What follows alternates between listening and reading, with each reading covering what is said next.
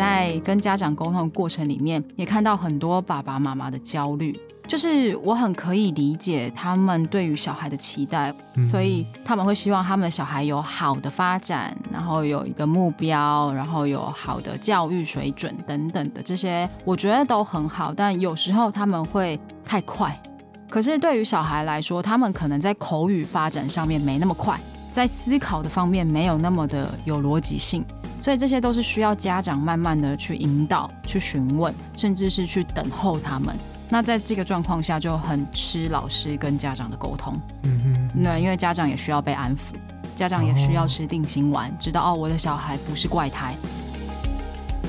我希望小孩可以很自然的说出自己的想法，而不是为了糖果，因为那个动机是不一样的。当一个小孩他习惯听故事，习惯说话，习惯把自己的想法整理成话语说出来的这个过程。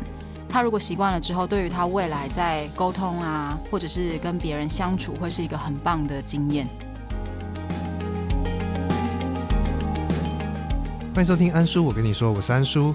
在过去的教育里面，我们下课之后可能会去补习班，或者是去找教教老师学学才艺啊什么的。但到了现在，有更多的模式，那其中一个就叫做共学老师。那我们今天就请到了这样的一个角色来跟我们介绍一下共学老师到底是在做什么事情，以及他们的生活细节等等的。那我们今天就请到了 Emily。Hello，大家好，我是 Emily。那 Emily 跟我一样是在台东的时候就认识，那那个时候我们的确也在教育相关的工作嘛，我们只是在做客服。之后呢，就 Emily 在毕业之后，也就踏入了这样的一个领域。那你要不要先跟我们介绍一下所谓的共学老师，他工作大概是什么样子啊？哦。共学的话，它其实跟大家知道的自学有点不太一样，就是两个不同的概念。其实自学在很久之前大家就有所耳闻，共学可能是后面比较新的概念。它就是一群小朋友共同学习，那学习的内容是什么？就是依照不同的群体，他们会有不同的内容跟目标。所以也就是说，像我自己带的五个小朋友，他们的性格如果是比较。静态的，嗯，比较内向，那他们可能就会朝着呃画画呀，或者是制作一些手工品为主。嗯哼哼。那如果是比较动态的男孩子，他们可能就会想要去挑战，我们要骑脚踏车环岛，我们要去爬玉山，巴拉巴拉巴拉之类的。就不同的小孩子的个性，就会有不同的目标。那有不同的目标，老师的功能就是帮他们把这个目标放大，嗯，然后慢慢的一步一步朝这个很大的目标前进。嗯，就譬如说刚才动态的部分，想要爬玉山，你不可能让国小的小朋友马上就直接去爬玉山，因为中间会需要非常多的训练，以及非常多对于山的专业知识，他要慢慢建立。对，所以我们的共学在运作的时候，就是让小孩先有一个大的目标，之后我们一步一步慢慢去了解，去增加一些专业的知识，还有相关的技能，还有经验，让他们去达成这些目标，让他们有成就感，找到兴趣，找到方向。找到甚至是未来的志向。嗯，所以我这样听起来的时候，就是很克制化的为不同的小孩群体去设计他们算是适合他们的整个课程，让他们往一个目标去走。那我比较好奇的说，这个目标当时是怎样定立出来啊？就是说，诶，这个小孩他是适合，比如说像静态的。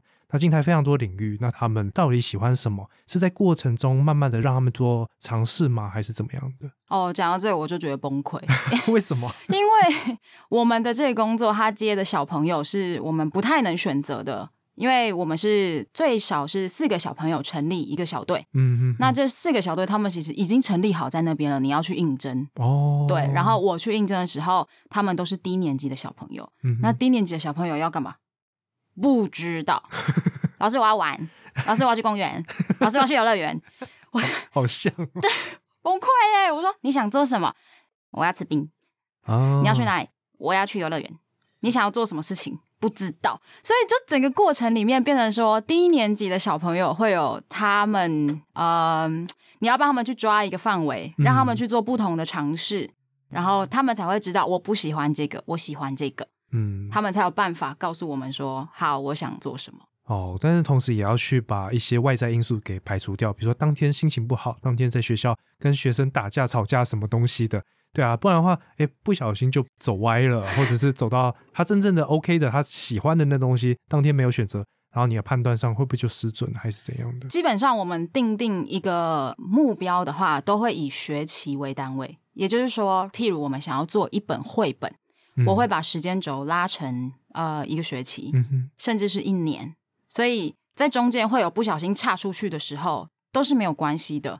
那会不会跟绘本无关也没有关系，因为它等于是在扩充小孩子他们的经验库，嗯，让他们有其他的资料啊，他们可以自己去搜寻，他们自己可以去抓。一旦嗯他们的经验库增加了，他们的东西就变得比较丰富，所以也不太，我个人也不会很介意说我们中间去做其他的事情。嗯那这也蛮正常的，因为小朋友的专注力本来就没有很高，嗯就是他的时间性没有很长，所以为了把他们的那个专注力拉回来，有时候我们可能去公园运动一下，然后有时候我们去做什么其他的事情就还好。所以在这过程中，就是你的角色就要去观察他们在不同，比如说同样都是去公园，但是他们会不会很多次都很喜欢，然后一次不喜欢，所以我就把那一次踢掉。他其实都很喜欢在公园运动，他就是一个比较外向的一个小朋友。就是你需要做除了带领他们以外，你的观察这个工作也是很大的一个 loading，你要去从旁去了解这个小孩子很深很深。会会非常需要吃你的观察力，然后这个东西也会需要你去培养。因为老实说，我一开始在接这个工作的时候，我本来就是一个没什么 观察力的人，真的假的 因？为我就放的很松、我想说，哦，这个工作应该就陪小孩玩啊，我们就想去哪就去哪。但后来发现不会，因为后面会有家长盯着你，嗯因为付钱的是家长，他会对对小孩有所期待。嗯所以在整个带小朋友的过程，头一年半年的时候，我就超累超辛苦，因为家长都会问你，就是目前的进度是怎么样啊，小孩的学习到什么程度啊，嗯他们的目标是什么，我们会看到什么样的成果。嗯所以在整个陪伴小朋友的过程里面，你要去观察他，虽然是很内向的小孩，但是他也有他喜欢的动态运动。嗯那我们就从他喜欢的东西去延伸去扩展。譬如说，他喜欢在公园里面玩那个单杠，嗯那也许我就可以带他们去玩儿童体操，嗯或者是他们喜欢跑来跑去、跳来跳去，不怕摔、不怕跌，嗯我就可以带他们去玩跑酷。那真的假的？可以，可以，嗯这个我之前就有带他们去玩过跑酷。我都没玩过体验，哎、其实很好玩。然后小孩就跟猴子一样会跳来跳去，因为跑酷它会有很多安全的防护措施，让他们摔，让他们跑。然后老师也会就是可能会捧着他们的屁股往上丢这样子，嗯，他超爱，超喜欢。你就是现场教练去跟你们一起对小朋友做更多的探索。没错，没错。那小朋友一旦喜欢，他就会想要有更多的体验，有更多的体验，他就会想要有更多的尝试。嗯那如果他真的对于这个运动项目非常有兴趣的，未来他就会纳入他自己想要做的事情，会再自己去专精。其实，在共学里面，我们比较期待看到的是小孩自动自发、自主性的学习。嗯，当然一定的对我们只是等于是前面 push 的一个一个力道而已。而已嗯对，希望他以后自己跑。但现在推就是推的蛮累的。诶可是在这部分的话，我们刚刚讲了很多，应该是说，呃，家长送小孩来共学这一件事情的优点。但是如果你这样观察下来，你觉得共学这一个体制好了，有哪些缺点呢、因为我们以前常知道，就是哎，安亲班一群小朋友，那他可能会有更多的社会化的一个机会。那如果家教的话，他可以针对他个体，哦，会有更多专精的一个可能。那你觉得共学这样一个介于中间的一个角色，会有哪些缺点是可能大家第一时间不会注意到的，或者是你自己观察到的？我觉得共学它，我们先讲它的好处好了。共学的好处，它其实也有群体的适应性的问题，嗯你可以去磨合、去学习。因为我们最小就是四个小孩，嗯那我们其实会依照老师的年资慢慢增加学生，所以小孩在群体的磨合也非常的重要。尤其是我们共学的内容弹性非常大，我们可能会一起做活动，我们可能会去旅行，那就会有很多私领域的东西会跑出来啊。嗯我们去旅行的时候住饭店，有人不喜欢洗澡，很臭，或者是有些人睡觉会转来转去，会踢到别人。那这是很很生活细节的东西，小孩他就要去磨合，而这些磨合没有办法在学校，没有办法在安亲班去体验。那在共学的场域里面，小孩就有机会去体验同才之间的私领域的各种磨合。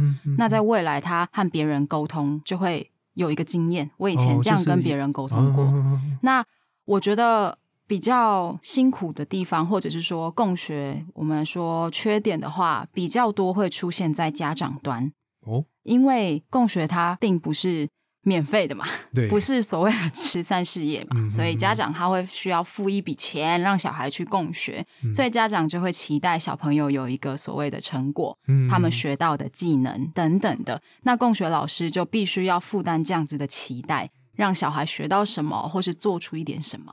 那这个是目前我看到在我们共学的体制里面，至少我的这个行业里面嗯。会有的状况。而这些也都是供学老师很无力，或者是很辛苦，嗯或者是流动率高的一个问题。哦，也就是说，因为角色他刚好介于在一个不上不下的，这样讲有点奇怪，但是的确就是一个不上不下的一个位置。然后你必须要介入很多，然后去照顾到小朋友，不管是在心理或者生理上的一些需求以及他的发展。那同时你又必须要带一群小朋友，就是你还是需要一些力道。那再就是有关成果部分，这是你刚刚讲你们最头痛的地方，因为在这一个过程当中，你为了要做成果，你还是必须要做些什么。那那些什么不一定是符合当下小朋友的需求。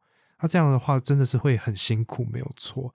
那遇到这些状况的话，你目前怎么去排除这些困难？我从一开始接这个工作到现在，就是我还蛮清楚，跟家长在磨合的过程里面，跟他们提到，我比较重视所谓的生活教育，嗯。小孩的生活习惯，因为我们相处的时间蛮长的，就是小学生他们放学的时间从十二点一直到六点，嗯。所以他们的一些生活形态我们都 看在眼里，比如说嗯吃饭的习惯不好。呃，卫生习惯不好，手一直放在嘴巴里，写字的姿势不对，嗯然后会发脾气等等的，就这一些就可以看到这个小朋友他有一些需要调整的地方。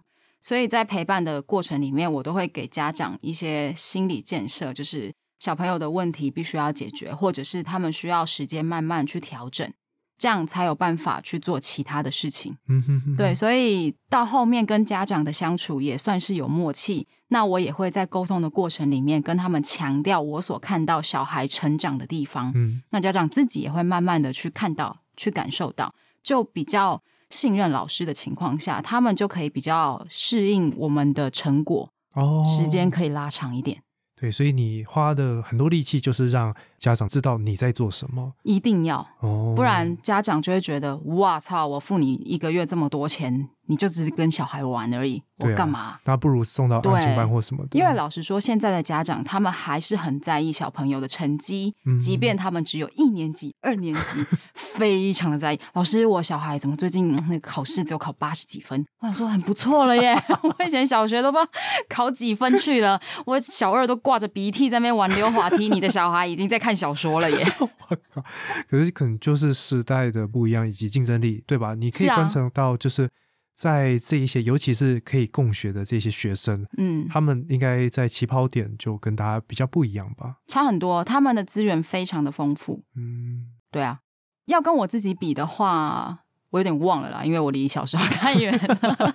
但是如果说要跟东部，因为我跟安叔是在台东认识的嘛，那其实我的教育相关的工作也是从台东启蒙嘛。嗯，没错，台东的小朋友，他们因为家庭环境的关系，还有经济收入的关系，嗯资源是非常少的。对，他们最珍贵的资源，其实就是我们这些大人的陪伴，嗯，因为他们的家庭功能很低落。对，但是在城市的小孩，尤其是台北这边，没有啊，那家长真的是当宝在宠爱，捧在手心上这样子。嗯嗯，小孩被蚊子叮也要来跟我靠腰，昨天才发生。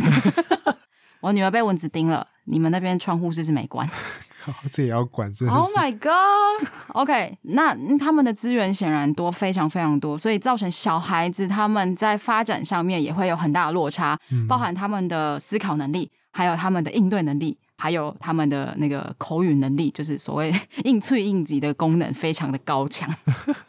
好惨哦，老师现在就要遇到这种状况，对啊，老师就是一种呃修行，休息真的是修行。我跟他们对话，我都要先深呼吸，然后冷静了一下再说，嗯，哦，是哦，你说什么啊？不然会怎样？没有深呼吸哦。没有深呼吸，我怕我上社会新闻的版面。你在公阿小啊，没大没谁。可是刚刚我这样听起来，以及我对于都市小孩的了解，你说台东那边他们唯一或者是他们最重要的是陪伴，但是在台北，我们就讲台北好了，这些忙于工作的家长，虽然他们在有些方面会非常把小孩捧在手心，但是他们真的有达到陪伴的这个作用吗？因为我觉得很多东西也是由你们老师这边来提供的吧。对啊，我觉得台北的家长，嗯、有好有坏。好的地方是他们非常注重教育品质，嗯然后他们也都是年轻一辈的家长，年轻一代的爸爸妈妈，所以对于教育的这一块也有很有他们自己的想法。嗯所以在陪伴的部分，有一些家长做得非常好，嗯他们可能假日会拨时间带小孩去运动，或是跟他们一起做一些手作啊，嗯然后烘焙啊等等的这一类的陪伴，我觉得很棒。但是有一类的家长，他们就是嗯，会把很多的重心放在小孩的学业，所以他们可能就会 用假日的时间来 push 小孩的作业。嗯，就我觉得这就蛮可惜的。哦，就还是比较着眼于成绩上面的表现，然后所以在空余的时间就是继续去精进这一块，然后反而去呃怎么讲？心理上的陪伴比较少。对，心理上还有多元发展这边就稍微再更少一点。对啊，可是他们这样子忙于工作，然后假日还要花这样的一个时间，我觉得当然这个讨论也会越来越多。就 OK 啊，那你为什么要生小孩？对，这些东西我们可能今天就先不要讨论了。对对对对，我做完这个工作，我都不想生，好恐怖哦！你们要深思一下。对啊，生小孩这件事情的确是一个非常重要的一个决定啦。所以当然不是说什么一定要到什么样的经济基础才可以生小孩，但是想清楚之后不要后悔，我觉得这件事情非常的重要了。生小孩责任非常的重大，不管你有没有钱，你都要给予他最好的陪伴跟身教。我觉得身教太重要了。我现在看到我们对象的小朋友他们的一些呃有趣的行为反应，然后嗯。再看到家长就会哇，原来一样哎、因为小孩他是靠着模仿大人来长大的，他的世界等于就是爸爸妈妈给他在初期的时候，嗯所以家长的应对进退，然后还有他们面对外面的世界是怎么样的心态，小孩都会做学习。嗯所以我们对上有一个小朋友啊，女生，她就是很爱管东管西，你这个不可以放那边，不对啦啊，然后就大叫。然后 去他们家的时候，我就看到他妈妈在叫他爸？我就说哇，OK OK，好，一样一样，就事出有因啦。对啊对啊，嗯，这好像是在所谓青春期之前，就是通才之间的影响比较没有那么显著的时候，前面的确都是从家里所带来的一切嘛。对，父母给的，嗯，所以那这一次家长会不会没有看到这一些，然后反而会希望说借由你们共学老师去调整，因为他们就觉得啊，我就付了钱了、对不对？说的真好。不要这样我付了钱，老师这怎么办？老师，我小孩回来都不先去洗手。老师，我小孩回来为什么都不会自动自发去写作业？等等等等，我想说，哇，你的小孩那是你的吧？那小孩不是我的吧？就我们这个工作有一个蛮辛苦的地方，就是我们会不小心深入他们的私生活太多，嗯，然后家长他们可能会把一些问题丢回来，但是某一些问题其实并不是我们可以解决的，因为它可能是生活习惯的累积，或者是你们做给他看的，嗯 我们没有办法帮你做所谓的导正回来，我们只能给他建议，或者是帮忙他做正确的事情，帮忙他建立习惯，但是没有办法保证他一定可以有更好的样子，所以家长有时候。我们这边我自己对象的家长还好，但是有其他的家长耳闻啦，他们可能就会觉得哦，成效不彰，我的小孩还是一样很废，还是一样很混，嗯他们可能就转到补习班去了。嗯哼哼哼对，啊，听起来就是说，呃，因为小孩子这个时候学习的大人不单单只有老师，可能家长这边有负很大的责任，因为相处时间还是很长，而且他是你最信任的一个对象，所以你家长如果没有做好，然后把所有的责任都丢给老师，其实是一件非常冒险的一件事情，甚至有一种不负责任的一个心态吧。是啊，我们同事之间，就是老师们之间，有时候在聊关于这样子的问题啊，教学上的状况，讲到最后，就是有一句话，我们就很常讲，就是有问题的学生通常来自于有问题的家长。当然不是每一个小朋友或是每一对家长都这样，但是其来有志啦。嗯嗯，对啊嗯可是我觉得小朋友很有趣，就是他们很像海绵，因为我跟小朋友相处，从最一开始到现在，有两位小朋友已经带到第二年了。嗯他们最一开始的情绪状况蛮多的，然后到后来啊，我觉得很可怕的一件事情就是，他们除了模仿爸爸妈妈的行为之外，他们也会模仿我的。哦，所以我有时候看到他们在跟其他小孩解决纷争的时候，那个讲话的用词用语跟我一样的时候，我就觉得好可怕，我要好好讲话。哦，对啊，我很怕我说错话，然后他们就会学我，嗯或者是我用错误的观念、错误的方式在跟他们相处的时候，他们不知不觉学习了我的方式，嗯，导致他们后面有偏差的行为，我会担心。所以这部分我相信为人父母都会有这样的警戒啦，但是可能太久就会忘了，会累。哎、可是这样听起来的话，就是说你们这些共学老师本身的言行，理论上应该要有一定的规范。没错，那这些规范在你们的公司是有所谓的督导或什么东西去管制吗？因为，嗯，我相信在一整个组织里面参差不齐啊，一定还是会有这样一个状况。那如果在这么重要的一个时期，让老师去给予了一些不好的一个资讯，绝对是不好的，对吧？那你们公司这边有任何的叫什么查核的一些方法吗？我告诉你，没有，那怎么办呢？就我也不知道哎、我不知道啊，所以我们流动率很高啊，就是老师的流动率高，家长流动率也高啊，就是整个一直在流。嗯，可是因为我们公司它成立其实已经有十多年了，嗯，然后他们非常厉害，就是在行销的部分啊。哦，因为我们带小孩做活动，一定都会有成果啊，一定都会有照片啊，小孩笑得很开心，哇耶，好玩嗯我也耶，学到了东西。我也有助长这一块，我有去帮你们拍照，不是吗？对对对，你有帮我们做漂亮的照片，哎，家长很买单呢，好，谢谢。好好看哦，老师，下次可以再找他来拍。就是这些照片，还有所谓的理念，非常吸引年轻一代的家长，因为他们对于教育有想法嘛，他们不希望小孩在制式的安亲班做学习，他们希望小孩有更多的学习发展，所以就会被这样子的广告吸引，被这样子的理念所吸引，所以，哎，来来去去喽。对啊，就是呃，因为这些事情其实真的不能等嘛，小孩的教育，所以也许大家评断的标准不一样，去去找自己适合的，也包括老师也找我适合的小孩适合的工作，这是没有什么问题啦。所以，嗯，很看运气，哦，对啊，的确是非常看运气、缘分呐、对不对？跟老师之间也是一个缘分。对，，对于老师来说，很看运气，你会遇到什么样的小孩跟什么样的家长。嗯哼，那对于家长来说，很看运气，他们遇到什么样的老师。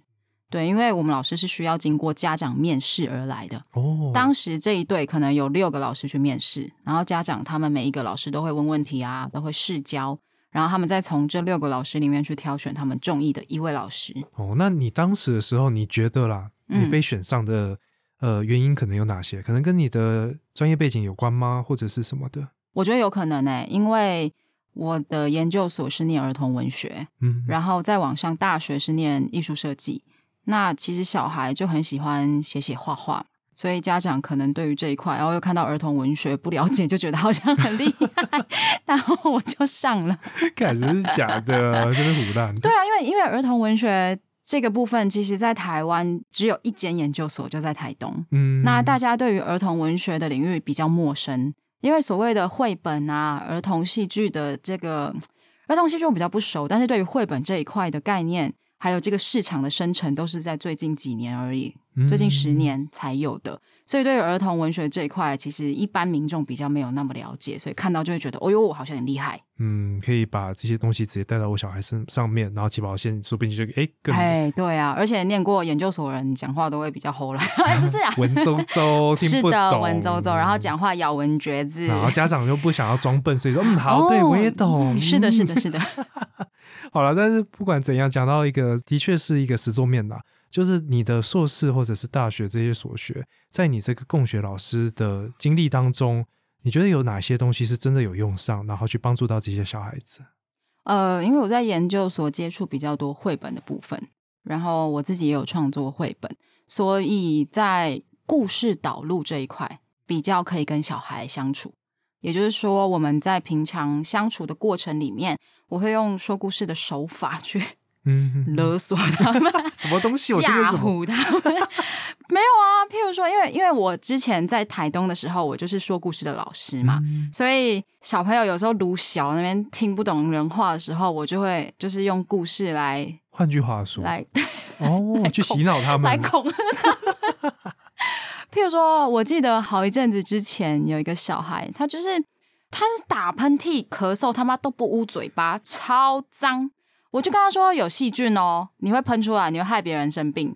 然后他就是死都不听。嗯，然后我就跟他讲说，你如果再不把你的嘴巴还有鼻子捂出来、捂捂起来，嗯，你脑袋里的小精灵就会喷光光，喷光你就会死掉。这样吓小孩对吗？你如果一直让精灵喷出来，你就完蛋。我没有说你会死掉，我就说 你就完蛋。他说啊啊，小精灵喷光了会怎么样？我不知道啊，你喷喷看啊。然后吓死了！啊啾，然后就会捂起来，啊啾就捂起来，这样我觉得效果蛮好的。哦，虽然听起来有点政治不正确，可是的确在，尤其现在这个情况啊，非常时期就要用非常方法，对让他们去保护自己跟别人啦。对啊，而且他们是因为是低年级的小孩才有办法被骗，而、如果是 中高年级的小孩就比较困难。是没错啦。对，诶但是中高年级的小孩就比较需要你跟他博诺。嗯就是我自己跟小孩相处很融洽，就是我觉得我有一个优势，我可以跟小孩当朋友，就是真正的可以跟他们当朋友，玩在一起，然后很用力的地方就是要听他们说话，因为有一些人不见得有耐心可以听小孩说话，尤其是他们发生纷争的时候，为了一杯饮料被谁喝掉，你要听他们讲个二十分钟，他们很会讲、他们很。吵，他们很爱告状。老师，他又把饮料喝完了。老师只能装，我们不是说好只能装四块冰块吗？他装七块，傻笑，就是类似这一类的东西，你要一直去做纷争的调解，然后想办法，或者是让他们建立一个模式，自己去协调他们的纷争。嗯，干他妈超累，哎、可是你在这个过程中，其实会发现小朋友其实是可以讲理的，对不对？可以啊，嗯，只是说他们当下的状态到底有没有把耳朵打开来？是。然后再来就是他们习不习惯这件事，哦，因为他们在家可能是父母高压式的方式去对待他们。嗯我说你不行就不行，小孩问为什么，他家长可能就会说没有为什么，你就是要这么做。啊，家长他不见得会给出原因，他不见得有耐心跟小孩说他这么做的原因是什么，嗯所以小孩就是习惯打闹式的、吵闹式的去要他的东西。嗯，但在我这边行不通，你要你就给我用讲的，不要给我用嗨的，我听不懂。哇，我很嗯常跟他们这样讲啊，讲到后来我都我都越讲越凶，越讲越直接。这样会不会影响到你的下班生活啊？哦，我天，我很需要休假。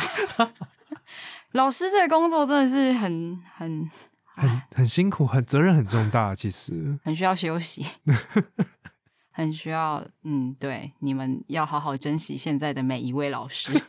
好了，不好意思，让你休假的时候还来录音 不会啊，不会啊，我很开心哎、我有很多小孩的奇人异事可以分享。哦，像什么？我真的他妈被小孩气死，真的。有一次我们小旅行去基隆，其实很好玩，我很喜欢带小孩出去外面玩，但是就有一个小孩。他真的是哦，我真的要生他的气也不是，不生他的气我又会得内伤。我们搭公车，那班公车他妈半个小时还是一个小时才一班，哦，那边我就说行李都赶快准备好，我们要去搭公车喽，赶快去上厕所，赶快去装水，嗯，然后都 OK，然后等了半个小时一个小时，公车来了，嗯我们要从市区搭到海科馆，嗯哼，上车了，搭了两三站，小孩就说我要尿尿，干，你的膀胱。冷静。好，我们下车。妈，在一个鸟不生蛋的地方下车，你知道基隆的那个路 有时候没有路灯，我们在不知道哪一段路下车，然后嗯下车之后，然后我们就走走走，因为没有厕所，我要去哪找厕啊所？啊都夜路了，就旁边解决一下不行？不行，我的文明理智不能让我这么做。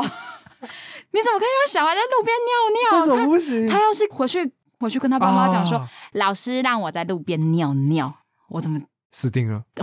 真的是不知道怎么讲，所以我们后来就找了一家那边还有开的机车行，哦，然后尿完之后又回来等了一个小时上车。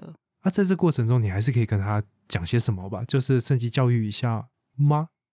没有啊，他就说 我就是想尿啊，我刚才不尿，我现在就是想尿，我能说什么？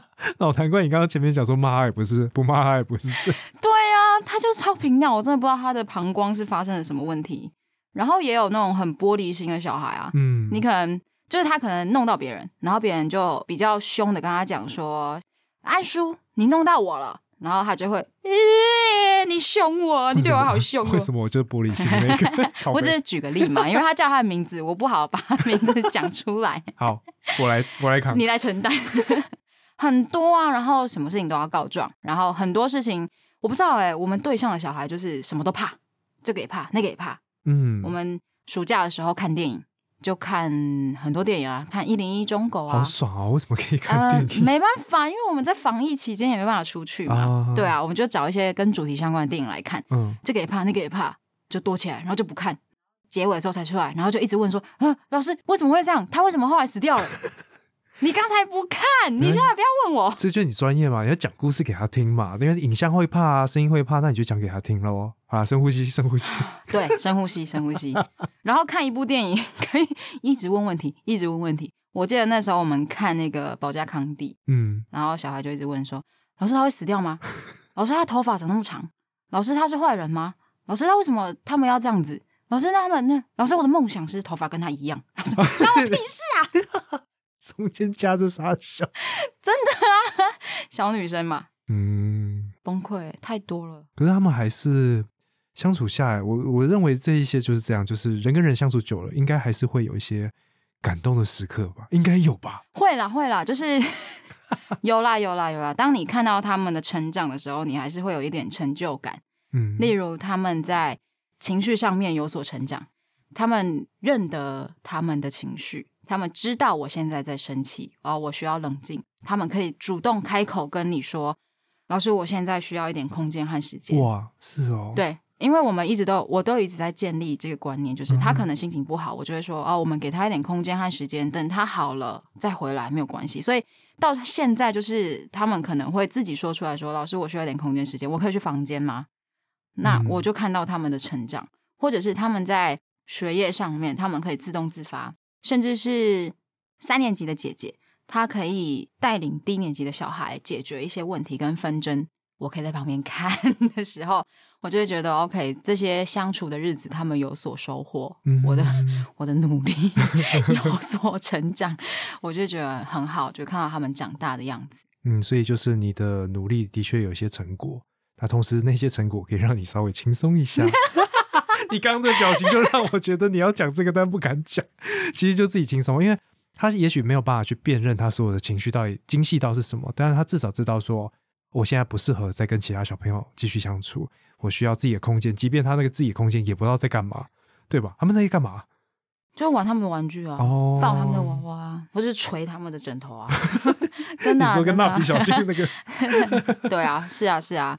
他们其实小孩要辨认情绪，甚至到影响他们的行为，这段历程对于大人来说都不是一件容易的事情。嗯没错，所以我觉得他们很棒的地方是，他们从这么小的年纪就可以接触这些东西，是很好的一件事情。那对于跟他们相处的我来说，也是在学习，嗯包含学习深呼吸 这真的是修行。嗯，对啊，在训练耐心啊，训练倾听，训练呃磨合，嗯训练找方法，我都有所成长了。嗯嗯，对啊，嗯所以我再回去面对我的家人，我妈妈的时候，我就比较有 嗯你妈应该会听吧？不会，她不会听，比较有耐心，可以跟她沟通。哦，对啊，这也是我可以跟小孩做的学习。就教学相长，即便内容并不是同一个科目嘛，对不对？对啊，其实生活教育就是这些所谓的细节，哦而细节都是非常非常在生活当中的，有时候会被忽略。嗯那这也就是为什么参加共学的家长有时候看不到，有时候他们太急于看到一个成果，嗯，所以他们会觉得哦没有成效我就走。哦，就更表象的东西，他们因为他们没有跟着你们一起，所以他也看不到小孩子整个成长历程，或者是这些成长的项目，在家里跟家长相处的时候不会那么外显，所以他就还是得像刚刚前面讲，他要求的是一个呃成果的一个展现这样子。但其实真正重要的就是孩子的长大。那你觉得要怎么样去让家长更意识到，或者是更凸显这样的一个变化？我觉得你讲到一个很棒的重点，就是小孩他在其他的场所，他也许成长的那一面是很显著的，但是他一旦回到家里，他就松懈了。嗯所以家长可以看到的那个状态，就是阿姨赶快弄弄狗狗啊，啊赶快弄碟啊，你在冲啥？但是我可以看到的东西其实不一样，哦。就小孩他会在不同的地方有不同的表现，而他在共学，外在场所的成长就必须要由我来呈现给家长，哦。不管是用说的，还是用影像的，或者是用故事性的陈述文字，让他们看到，家长都很需要这些东西。那你说怎么样让家长看到？有时候，呃，我们的公司会希望老师办一些活动，嗯。譬如说，像我这边啦，目前的目前的目标是让小孩子可以去说故事。对，嗯那说故事的话，我们就可以邀请家长。那甚至是呃，我们还有另外一个子项目，是我们要骑脚踏车，嗯，我们就打算邀请家长一起来小旅行。嗯嗯，以那就可以看到小孩在运动方面的耐力有所成长啊，或者是他们在过程里面不会吵架、啊，或者是哦骑脚踏车很顺利这样子。嗯这些都是家长平常比较没有办法参与小孩的项目。嗯嗯对，所以共学老师在联系小孩跟家长是还蛮重要的。嗯，虽然我很不喜欢跟他们开会，开会完全变另外一个模式。啊对啊，就是会很累，因为跟小孩是跟小孩是你要很有耐心去跟他讲问题出在哪，让他们理解，你又会花很多时间去跟他们解释，或者是给予他们方式。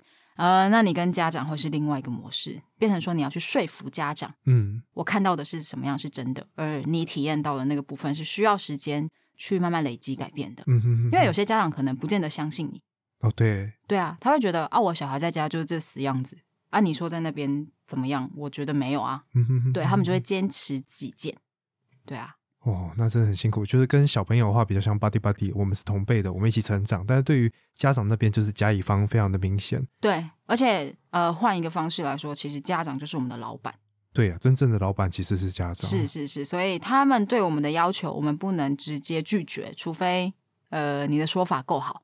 哦，可是真的很冒险嘛，对不对？因为你就是个乙方，然后很多所谓的不能说是真心话，就是、啊，我不能讲。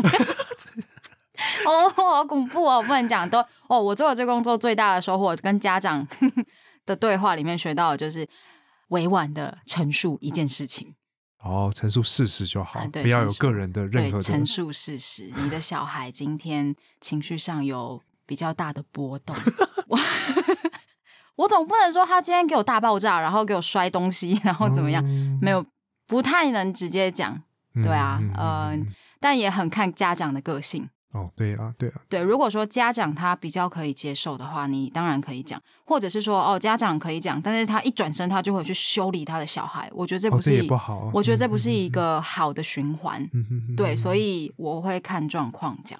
哦那真的变得非常非常会看人，然后做出各种策略，对，哇，好累哦。很累啊，对啊，休息需要 需要啤酒。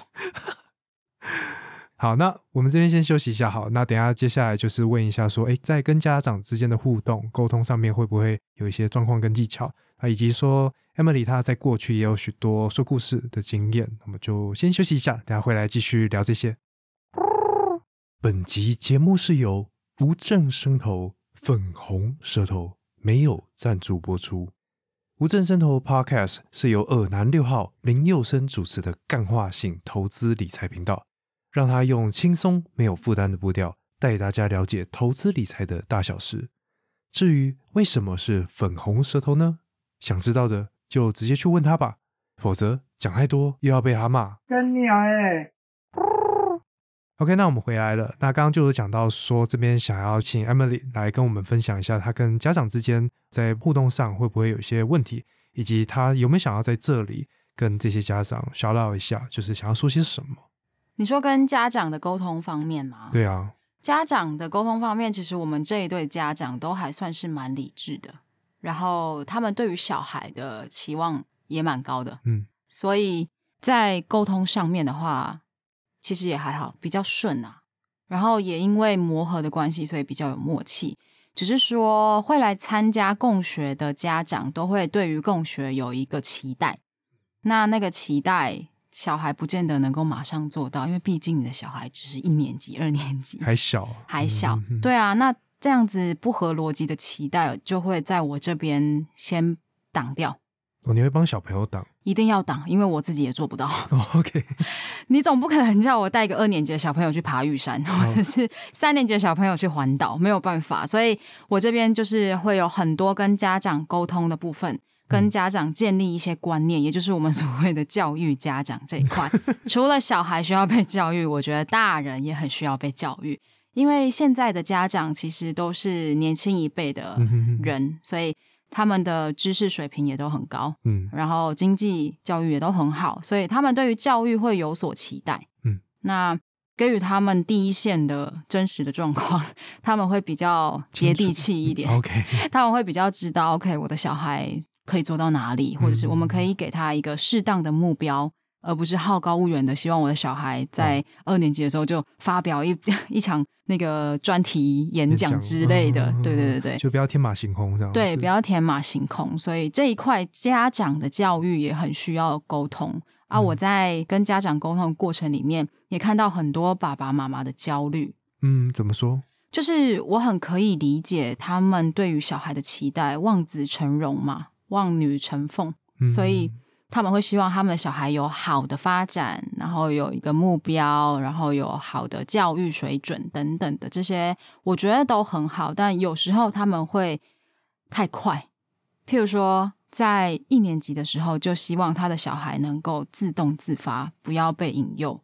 那所谓的引诱，就是不要一回家就想要玩，不要一下课，对，不要一下课，你应该要先做这个、这个和那个，或者是说。你怎么一直哭？你怎么一直闹？你为什么不用讲的？可是对于小孩来说，他们可能在口语发展上面没那么快，嗯，在思考的方面没有那么的有逻辑性，所以这些都是需要家长慢慢的去引导、去询问，甚至是去等候他们，因为有些东西时间到了，小孩他就会学会。或是时间到了，那个行为它就会消失。但有些家长他可能比较急，他等不了那么久。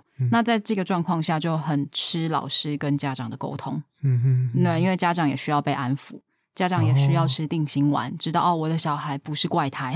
哦，所以这样听起来的话，就是这些家长其实第一次当父母，有许许多多的焦虑，引发了很多不合理的要求或者是奇怪的问题。那在面对这一些状况的话，你会怎么样子去处理？然后你自己的想法是什么啊？有时候你会很明显的知道家长提出来的要求很荒谬，嗯，或者是不合理。那在这个情况下，通常我会引导他们去看他们的小孩子好在哪里，往好的方向想，不要只看到缺点。对，很大部分家长他会拿自己的小孩去做比较，而他们比较的对象通常都是。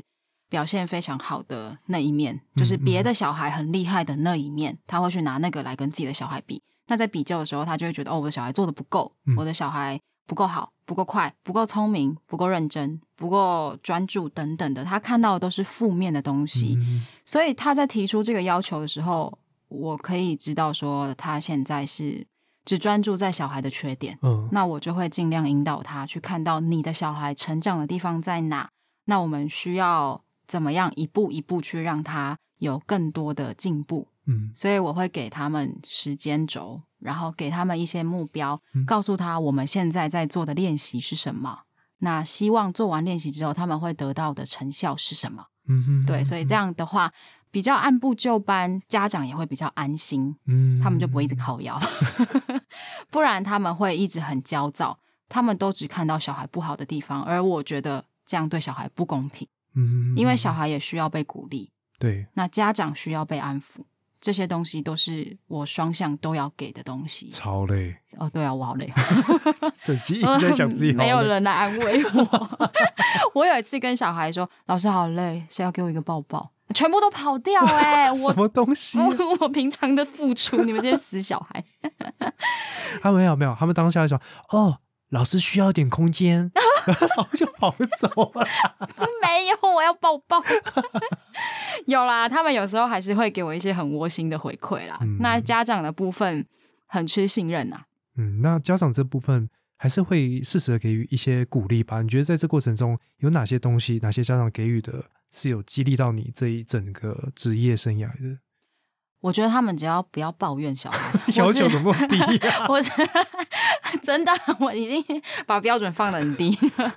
应该是说我做这份工作战战兢兢啦，嗯，但是我不能保证所有老师都像我一样，或者是我可能给我自己的压力太大哦。对，所以呃，我只要不接收到抱怨呐、或者是家长的批评，我就会觉得哦哦，OK，风平浪静，很好，很好，在轨道上。做的还不错了啦。对对对，在轨道上很好。很好 对啊，因为你真的也是一个很认真的人啊，从以前认识到现在，压力啊，压力。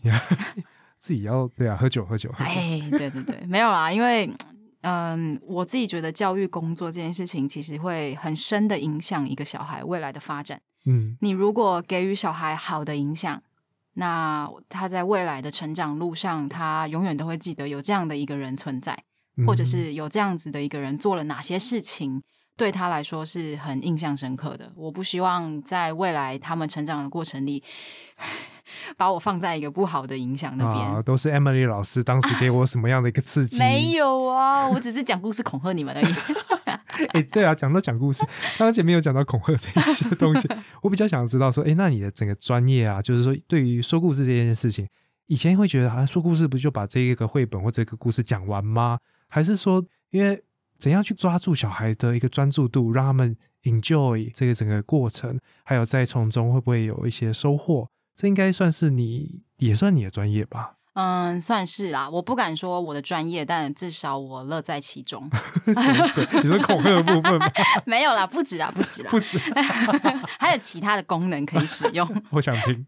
OK，好，呃，我觉得说故事它并不是只有说故事那么简单，嗯因为我第一次在台东说故事的时候，哦，真的是太尴尬了，尴尬到爆炸。我一本故事大概只花了五分钟就说完了，然后家长跟小孩都傻眼，我也傻眼，哎，怎么办？我讲完了，因为那个活动有半个小时，结果我五分钟就讲完了。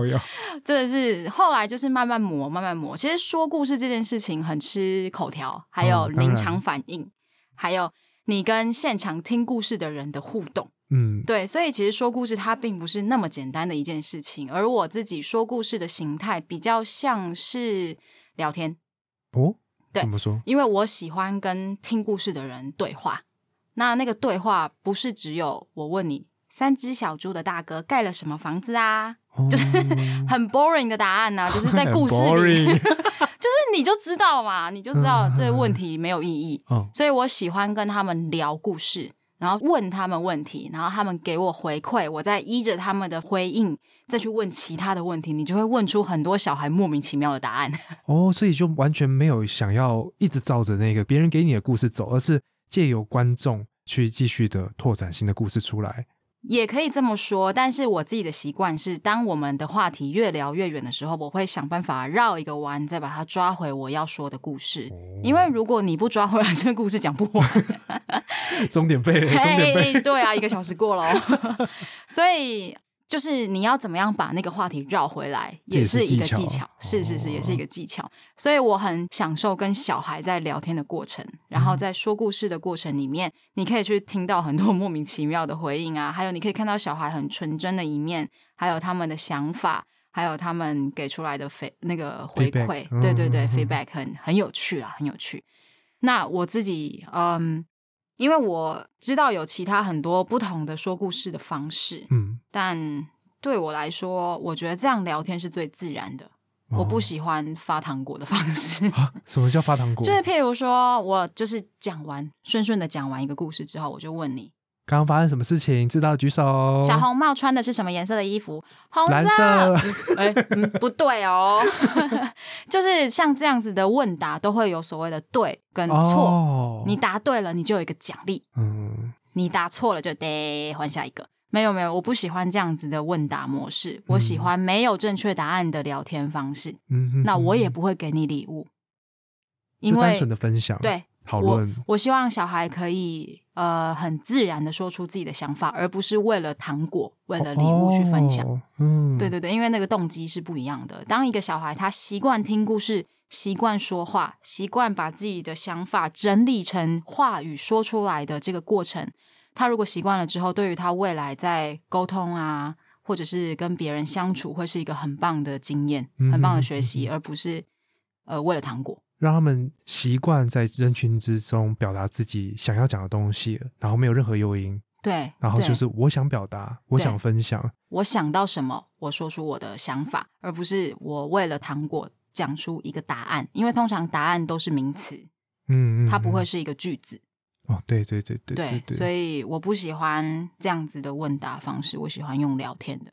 嗯，我记得有一次我在台东跟小孩聊天，在救国团说故事，嗯，聊到后来我们好像聊到叙利亚战争，然后你又跟跟多大的小朋友哎聊都有哎、小一、小二、小三、小四、小都有，因为他那个是混混龄的。哦我忘记了，我们在说一个巨人的故事，然后聊到后来，我们就聊到当时叙利亚的战争。他们了解叙利亚的事情吗？还是他们有耳闻，因为爸爸妈妈会看新闻啊，然后就稍微有聊到，但是我们也没办法聊太深入，只是我们会提到，然后可能从叙利亚的战争又聊到了纳粹，又聊到了什么？可以耶，其实是可以聊的，因为嗯对于小孩来说，这些都是故事。嗯嗯嗯。从生活当中的每一件小事，其实它都可以说是一个故事，嗯。包含我们在聊天、我们在分享的每一件事情都是故事。嗯，所以有人说，呃，我不知道怎么说故事的时候，我就会觉得，我蛮可惜的哦。你每天都在说话，你每天都在讲故事啊，八卦也是故事嘛，就看你怎么讲。哦，了解了解，真的，其实说故事这件事情，我觉得没有那么难，对，那只是说，当然是有，还是有分讲的好讲不好，你能不能吸引你的听众继续留，这本来就是我们 podcast 在呃所面临的一个问题，没有错啦。那我也希望自己是一个算是会说故事的人啦，不要只有声音好听而已。不会啊，其实我觉得说故事也很吃个人风格，嗯就是你知道你喜欢什么样的说话方式，嗯跟你的手法、你的模式，你很清楚哦。我就是比较松的一个人，我就怎么样说故事。嗯我知道我是一个需要打稿的人，我就怎么样去变化。嗯我觉得这蛮重要的，是个人风格。所以，嗯，对欸啊，那如果对于一个被小朋友要求说妈妈或者是爸爸，我想要听床边故事，那你会给他一个什么样的一个建议啊？因为是床边故事哦，要让他睡。哦，你是说给爸爸妈妈的建议吗？很多哎、有非常多相关的绘本，晚安小兔啊，或者是呃，我现在忘记名字了，但是有非常多，就是晚安我的手，晚安我的头，晚安我的眼睛，晚安我的脚，然后最后晚安就睡了。哦，快睡着了，快睡着了。对啊，其实有非常多可以坊间去挑选的故事。哦，所以第一件事情其实要挑对绘本。对。哦，不要给他太刺激，冰冰冰冰咻咻冰。唔好哦，唔好哦，哎，越听越嗨。而且有些小孩问题很多，就是你在说故事的时候啊，就一直问、啊为什么为什么？为什么？没有为什么？睡觉，好凶哦！睡觉。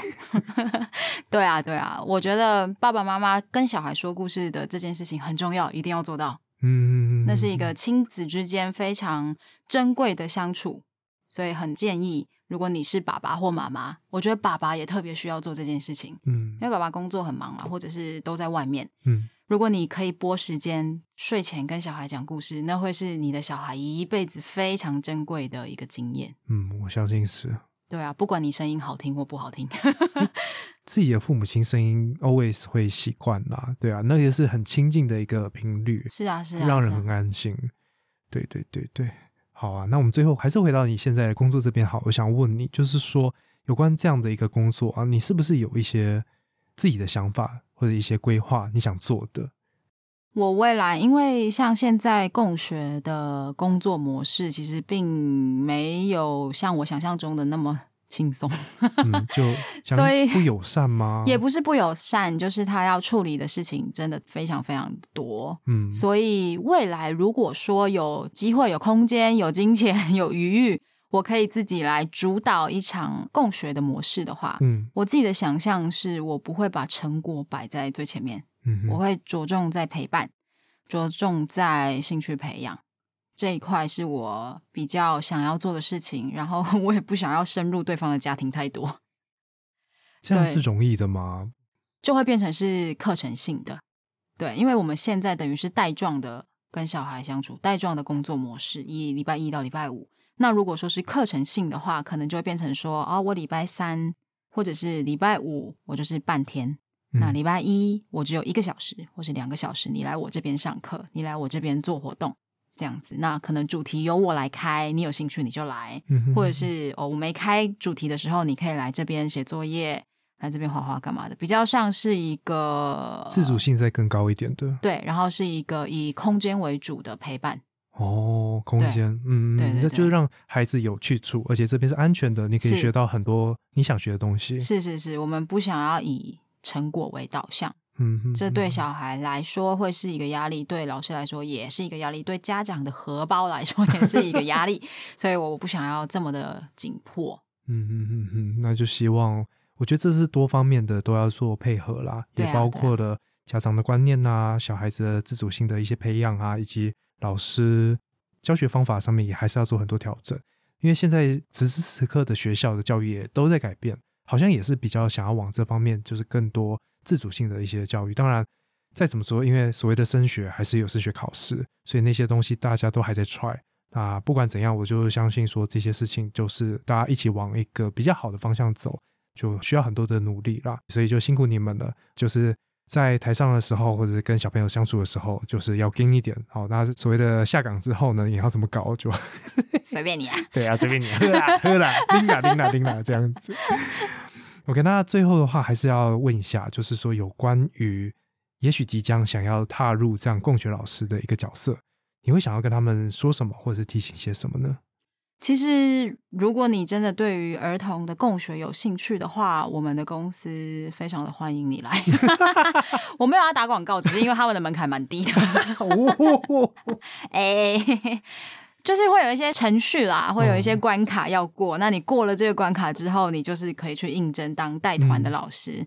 我是建议说，你真的是对于教育或是儿童相处、儿童教育有兴趣的人，很欢迎你来。这会是一个蛮有趣的工作模式，嗯因为相对来说，我们的工作时间蛮弹性的，等于是我们是半天，嗯嗯，对。但其实实我们的备课时间蛮长的，然后还有上手而已吧。那对，然后还有行政工作啦，还有沟通，对，对对对。但是如果说你真的很很很很有兴趣，或者是你有热忱的话，我很建议，因为其实你可以跟小孩学习到很多东西，嗯嗯嗯，其实还是很还是蛮开心的。撇除掉小孩撸小小的部分，有时候很想杀他们。不可以不可以。啊我有在克制我自己。OK，好，呃，如果想要进入这个领域的人，我觉得你可以先去补充一些专业的知识跟技能。嗯譬如说，像我就有在上一些补充的课程。最近我在上的是儿童专注力嗯，这一块，就还蛮实用的。